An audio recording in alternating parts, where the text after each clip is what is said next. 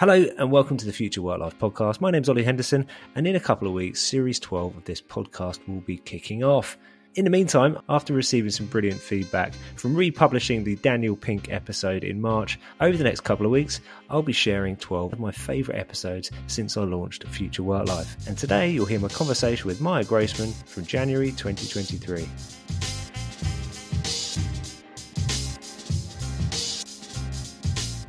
So, look, Maya, it's so nice to speak to you today. I've got loads of questions that I want to ask you, but I want to start with one of your routines. So, every Sunday, you do a personal one to one. What does that look like? Yeah, uh, it's kind of funny. So, I shared that on uh, LinkedIn, and I think I called it I have a date with myself every Sunday. Um, mm. And it's something I've been doing for years. It's part of my career growth routine. So, essentially, it's 30 minutes on my calendar to plan the following week. So I go over my goals. It's a reminder of my why. What am I working towards? It's an opportunity for me to check progress. What was I able to do? Have I accomplished anything? Which requires me to stop for a minute and congratulate myself and celebrate even the smallest wins. And then I plan the week ahead. Because for me, if I don't put something on my calendar, it's never going to happen. So if I want to be intentional and work on a specific goal, I have to give it time and space on my calendar. Um, and that's what I do. I spend 30 minutes uh, working on myself and my career. Nice. And and you do you specifically time box those moments that you want to fo- focus on certain goals through the week? Is that you'll do that on a Sunday, kind of drop stuff into your calendar? Yeah. So when I had a corporate job, I would definitely block time for my day to day work, but I would add time blocks, whether it's before the workday or sometimes after the workday, to work on my own specific goals. And a great example is at some point, I wanted to spend more time doing public speaking. And I was not great at it, but I knew I had to practice. So for me, I put time on my calendar to figure out how I can get more experience. I applied to different events. I came up with ideas of keynotes that I could make, and I actually reached out to people and pitched myself. But I would have never done that if I just went through my day to day. I mean, when you work a full time job, especially like me, if you were in the startup world, it gets really, really busy. Yeah. And you usually put yourself last because you focus on what you need to get done, what you're supposed to do for your manager, for the company, and you kind of forget to invest in yourself. And that's why I actually, every single week, make sure that I make time for myself and for my personal growth. Yeah, love that. And you said there that you think about your why. You know, why are you doing this? Are you heading towards, still heading in the right direction? So, I mean, you, are you happy to share what your why is? Does it change, or have you always had this goal, you know, this distant, you know, ambition for yourself? How does that? How's it evolved? Yeah, so actually, early in my career, I had no idea what I was doing. I just took the first job that came along and stuck with it uh, until I actually realized this is not what I want to do for the rest of my career. I had a bit of an epiphany. And that's when I started becoming a little bit more intentional with my career. I had a goal. I decided I want to pivot into marketing. I was actually a travel agent for the first seven years of my career, but I wanted to pivot into marketing and I had to figure out how to do that. And I had to make a plan. And I also had to get a really clear vision of what doing marketing actually means. And that's how I, I had the first opportunity to actually create a vision of what I want to do, what the future might look like. And after a couple of years in marketing, I started planning for the longer term. I actually had like a 10 year goal. I wanted to become the CMO of a Silicon Valley startup. Now, at the time, I was living on a different continent. I mm-hmm. wasn't even an executive. I was so far from that dream that it looked impossible. To be honest, most people, when I shared that dream, they laughed. they actually thought I was joking, but I was very, very serious. And for almost seven years, I worked on achieving that dream and was actually able to make it a reality a couple of years ago. Nowadays, I have a bit of a different uh, goal in mind. So, after spending 15 years in the corporate world and doing marketing, I actually shifted my focus. So, about a year ago, I left my full time job to become a career coach. And now my goal is, and once again, it's a 10 year goal. I'm not expecting to achieve it tomorrow, but my goal is to impact the lives of a million people. And I want to help more people enjoy their nine to five, build a successful career, and do something that they love because we spend almost a third of our lives at work 90,000 hours. The only other thing we spend so much time on is sleep. Mm. And unfortunately, so many people are miserable during this time. They only live for the weekend and they try to avoid the, the biggest part of their lives and I want to change that. I want to show people that you can grow and learn and enjoy this time and make the most out of it.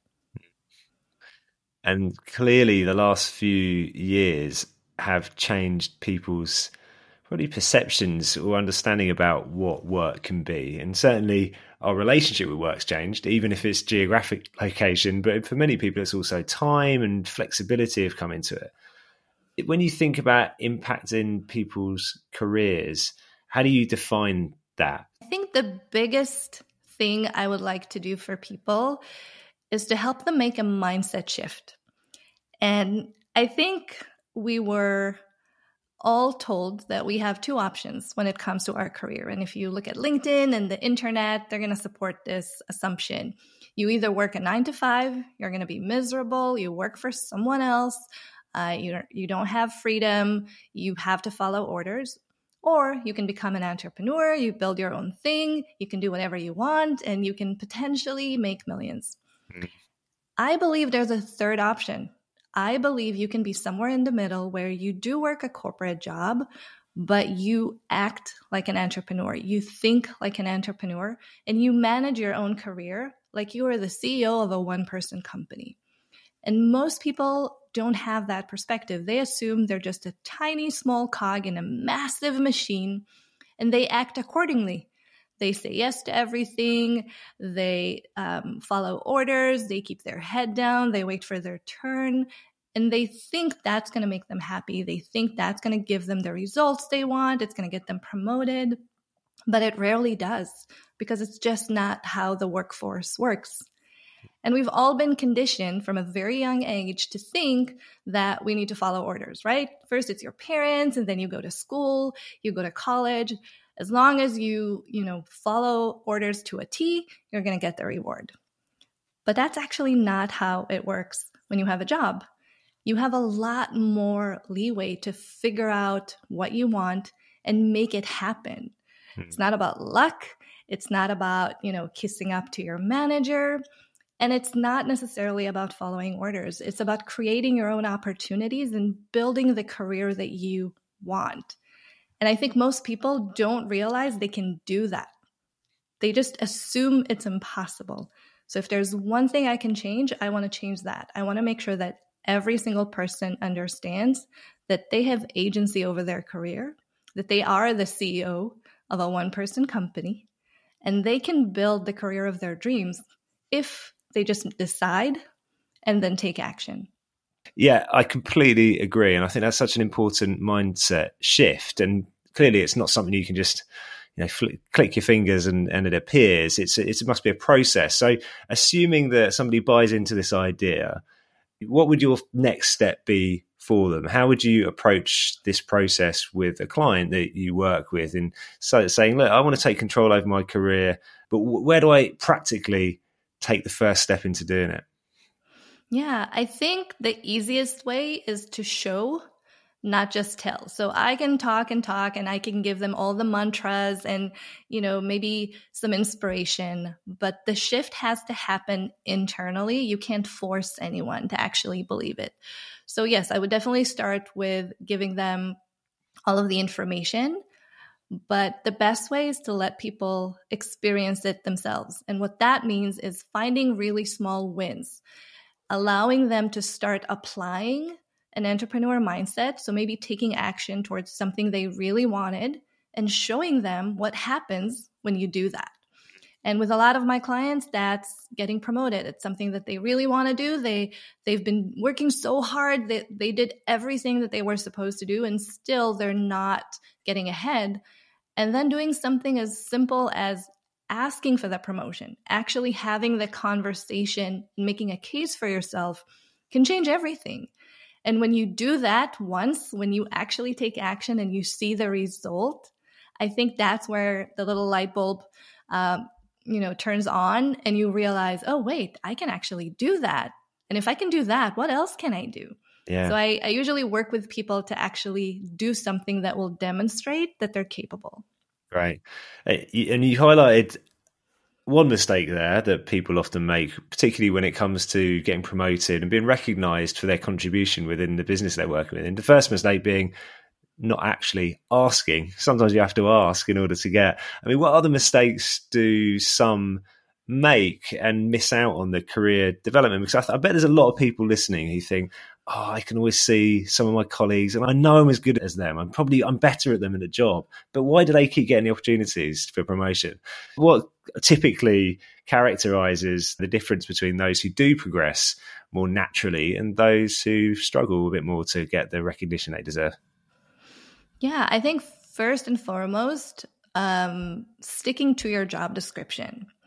And I think people assume if I was hired to do a job, I just need to do my job well and I'll get promoted. But in order to level up, you need to grow your skills and experiences. You actually need to do more. That's why there's a difference between where you are and the next level. So, unless you demonstrate that you're capable of doing that, how would people know? They will need to have you know blind faith in you and unfortunately that's not very common so in order for you to demonstrate you're ready you need to do next level work that means not just doing your day to day but finding opportunities to do more to stretch yourself, to actually take some responsibilities that someone one level ahead of you would actually do. And a lot of people get really intimidated because they immediately assume, oh, I'm going to have to work 24 7. I'm not going to get paid for that. Why, why should I actually do that for someone else? And the reason is you're doing it for yourself. So, first and foremost, when you take more responsibilities, you can actually start delegating some of the other things that you have on your plate. You can also prioritize. Very often, about 20% of what people have on their to do list is not necessary. You can very easily eliminate it and no one will ever know. The reason I know it is because I have done it over and over again and it always works. So, eliminating some things off your to do list, but also stretching yourself towards the right goals. And that doesn't mean saying yes to everything. That means being strategic and finding projects that will actually allow you to gain the skills that you need. So I think that is one problem, never stepping out of your job description. We talked about not asking, which is very important. Managers don't read minds. Sometimes they just don't know this is what you're after. And it's really important to get them involved early because your manager can create opportunities for you that you're not aware of because they have access to different information and resources. Another thing that people do is they don't advocate for themselves. They assume their work will speak for itself. And I was guilty of that for a really long time because it felt so sleazy to kind of go, me, me, me, look at me. But actually, that's not how you advocate for yourself. There are much better ways. And one of the things that I teach people to do is called invisible PR. So, how do you advocate for yourself without screaming from the rooftops? And it's actually really simple. All you need to do is stop working in silo and start working in collaboration. You just need to find the right collaborator. So, if you know who your most important stakeholder is, the person who would be in the room when you need to get promoted, then you figure out how to bring them into your projects. They can be an advisor, you can get some feedback from them when you put together a strategy. But once they're involved, they now have a stake in your success. They, not, they now care when you want to update them on progress. They care when you share a project summary and they become part of the process. And immediately they also know who you are, what you do, and they feel respect because you took their advice, you invited them in, and you gave them an opportunity to help you. And I think doing something as simple as that can give you the visibility you need without feeling, you know, too salesy and having to put yourself front and center. So I would say those are some of the biggest uh, challenges that people have when it comes to getting promoted. Right. Love that phrase, invisible PR. That's nice. I like it. How would you go about doing that when you aren't sat next to somebody or you can't build those relationships over a coffee during a break, going for lunch with somebody? You know, how might you do that through the mediums that we've got now to communicate with our colleagues and our workmates? So I think first and foremost, you just need to be a lot more intentional. So you could have, you know, very uh, serendipitous occasions when you work in an office, right? You just meet someone in the kitchen, you chit chat about the day. So it's a little bit harder to do remotely. So be intentional about it. And you need to be intentional about two things. You need to be intentional about building a real relationship. So getting to know the person, not just, you know, working together. So maybe taking time uh, to have like a an agenda free coffee chat once a quarter. Uh, I actually did that with some of my previous employees, and it was so helpful in getting to know them as people, who they really are, what they care about. So being intentional and putting something like that on the calendar. And I think the other thing is over communicating. And I know that scares people when I say that because they immediately assume that's a lot of work. But here's a really, really simple tip ask whether it's your manager or the stakeholder that you're trying to build a relationship with, ask them, how do you want to get updates? Do you want me to send an email? Do you need a presentation? Do you want me to Slack you? Do you prefer text? Just ask them what they want and then make sure that you deliver the updates in the way that is easiest for them to consume. And what's going to happen is one, they're going to be more inclined to read it because you're sending it in a way they actually want to receive it. And two, you actually uh, took the time to figure out what they need. So your updates are not going to go into um, into a random inbox. They're actually going straight to the people who need to read them. Yeah. And establishing a cadence is really important as well. Ask your manager, how often do you want me to update you? Do you want like a weekly update? Is a monthly enough? Make sure that you're giving them what they need but also make sure that you're getting the visibility that you deserve. So I think it's just about being a little bit more intentional and putting all of these things on your calendar to make sure that you don't miss out. 100%. And you've touched on in that answer, but also a bit earlier, about this really important point, which is not only do you through asking understand how frequently and in what format people want to see stuff but that's your opportunity to showcase many of the things which they might not have picked up on. You know, you every day when we've all got our heads down and we're delivering value, and little moments emerge. You know, maybe get thanks from a client or a colleague says, "Look, that was an amazing new job that you did in that presentation." Well, they're saying that to you, and whilst it'd be great if that colleague passed on to your boss, but oh, by the way, Maya did a cracking job on that presentation. She's really improving. Let's not assume that that's happening, and this is a great opportunity to sort of build up this portfolio of your best bits and and present it in a format to the people who matter. Yeah, and and when I say be intentional, I'm a very organized and pragmatic person. So mm. I already mentioned I either put everything on my calendar or I have a spreadsheet. And I have a spreadsheet for managing relationships. Uh, it's right. actually yeah, it's it's a stakeholder CRM and it's what I give my my students as well because it's so hard when you're in the day to day when you're doing the work, it's so hard to remember those things. But you have to remember that people are the most important resource that you're going to have at work. People are going to make a decision about whether or not you will get promoted or get a raise. People uh, and the network that you build, that's how you're going to get your next job and the job after that and the job after that. So people are important. And for about half of my career, I ignored that. I completely ignored it. I just thought I'm going to work harder than anyone else, and that's going to get me ahead. And it works very early in your career. When you're an IC, especially, you can get away with that. But once you want to level up, when you want to become a manager, when you want to become an executive, you need people. That's the most important resource. So you really have to invest in it. Right.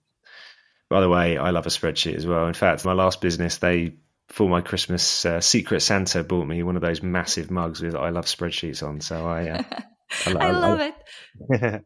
so, I mean, look, many of these things we learn as we uh, go through our career, and you touched on it there, but people talk about peak performance as though it's just something you can switch on. But I think there's a, a, lot of this stuff you just learn through experience. But of course, in your role as a coach now, perhaps you can also steer people towards understanding what peak performance means to them. And, you know, for me, in order to perform at your best, it isn't just about, as you said, working harder. It's also about prioritizing. It's also about ensuring that you've got the time. And obviously, there's other factors like health and well being. You know, how do you think about peak performance? So, early in my career, as I mentioned, I just thought I need to outwork everyone and I will win. And I did that for a couple of years until something happened. And at the time, I was working full time and I was taking night classes, doing my bachelor's. And I was driving to school that day and I fell asleep on the wheel for a split second. But I was so exhausted that I just lost control. And that was a wake up moment for me. That's when I realized you can't keep doing that. It's not sustainable. There must be a better way. And that was the first time that I started looking into personal development and peak performance and what does it actually mean to be at your best. And initially I thought, oh, it just means that you're, you know, going 100 miles an hour all the time. That's not what it means. It's actually about making sure that you get rest. It's actually about making sure that you have boundaries. It's about doing your best job in specific periods of time and then recharging so that you can do it again and again.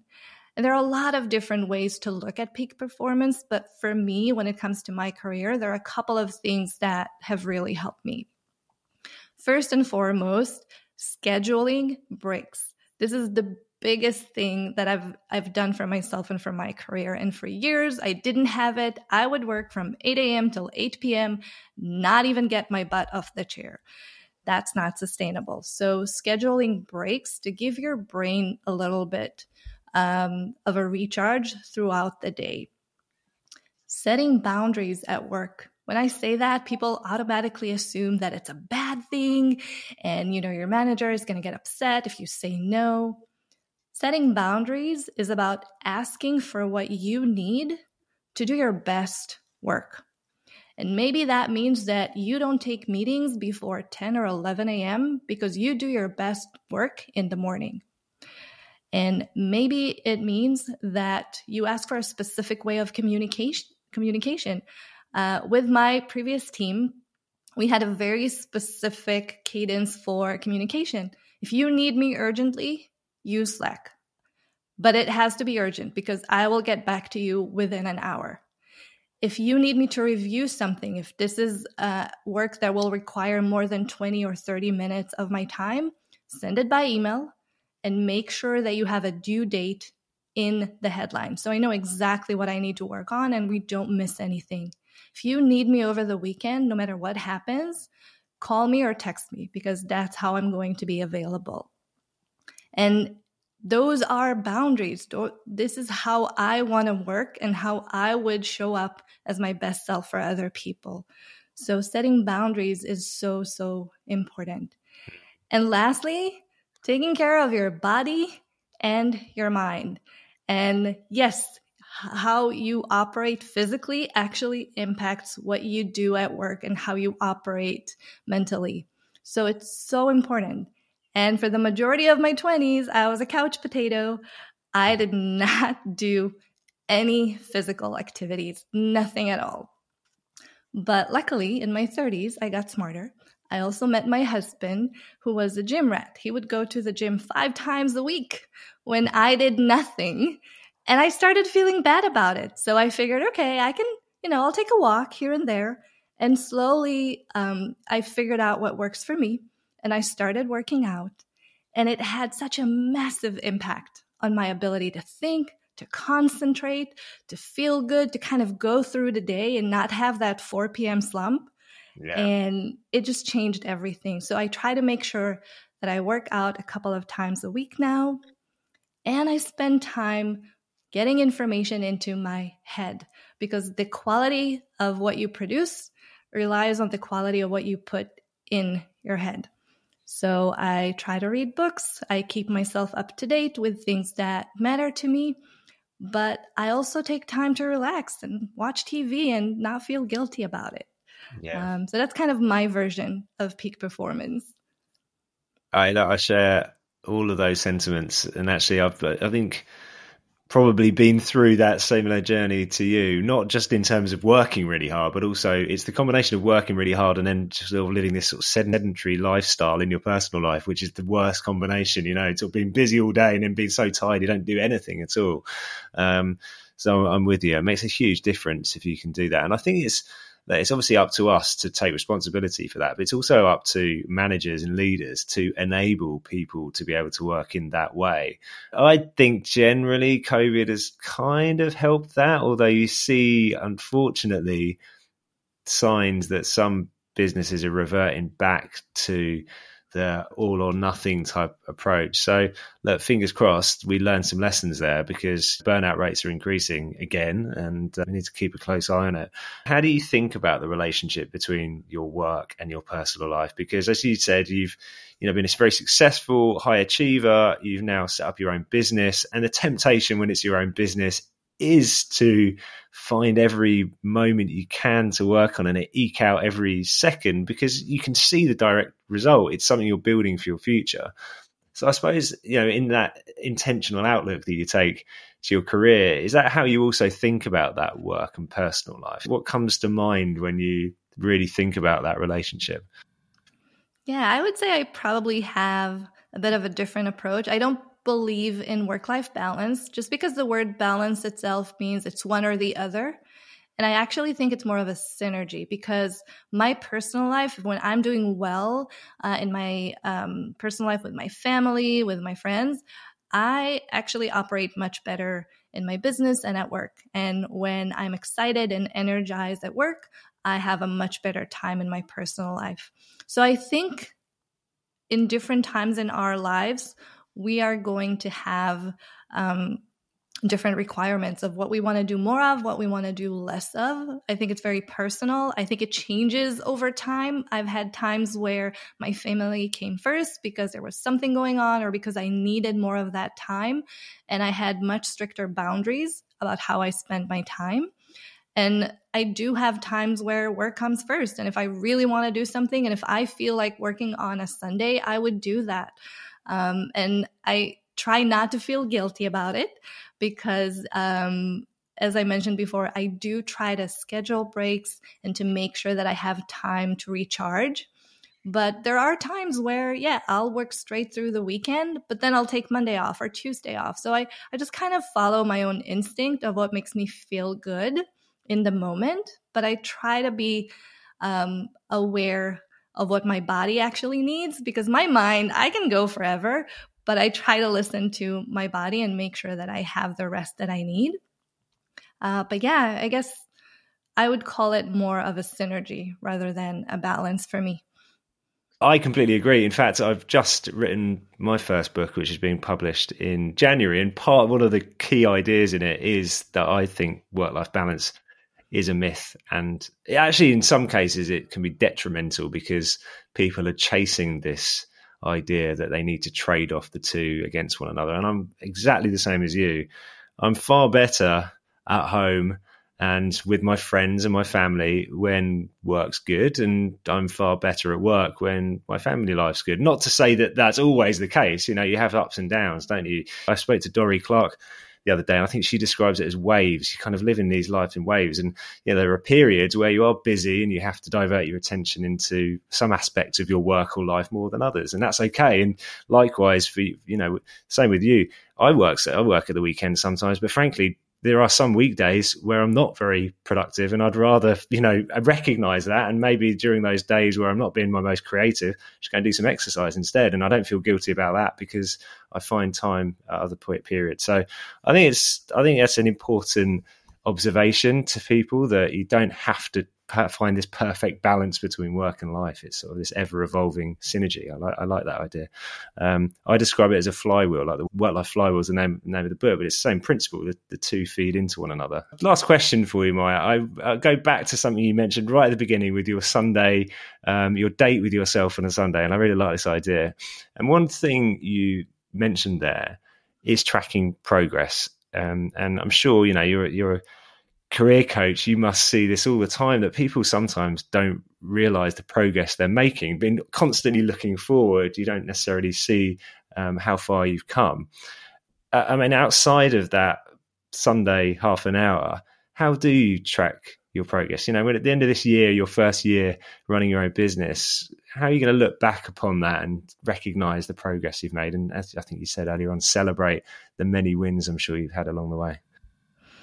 Yeah. So when I think about career development as a whole, it's a process and it starts with deciding what your goal is, getting very specific about it, and understanding the gap between where you are right now and where you want to go.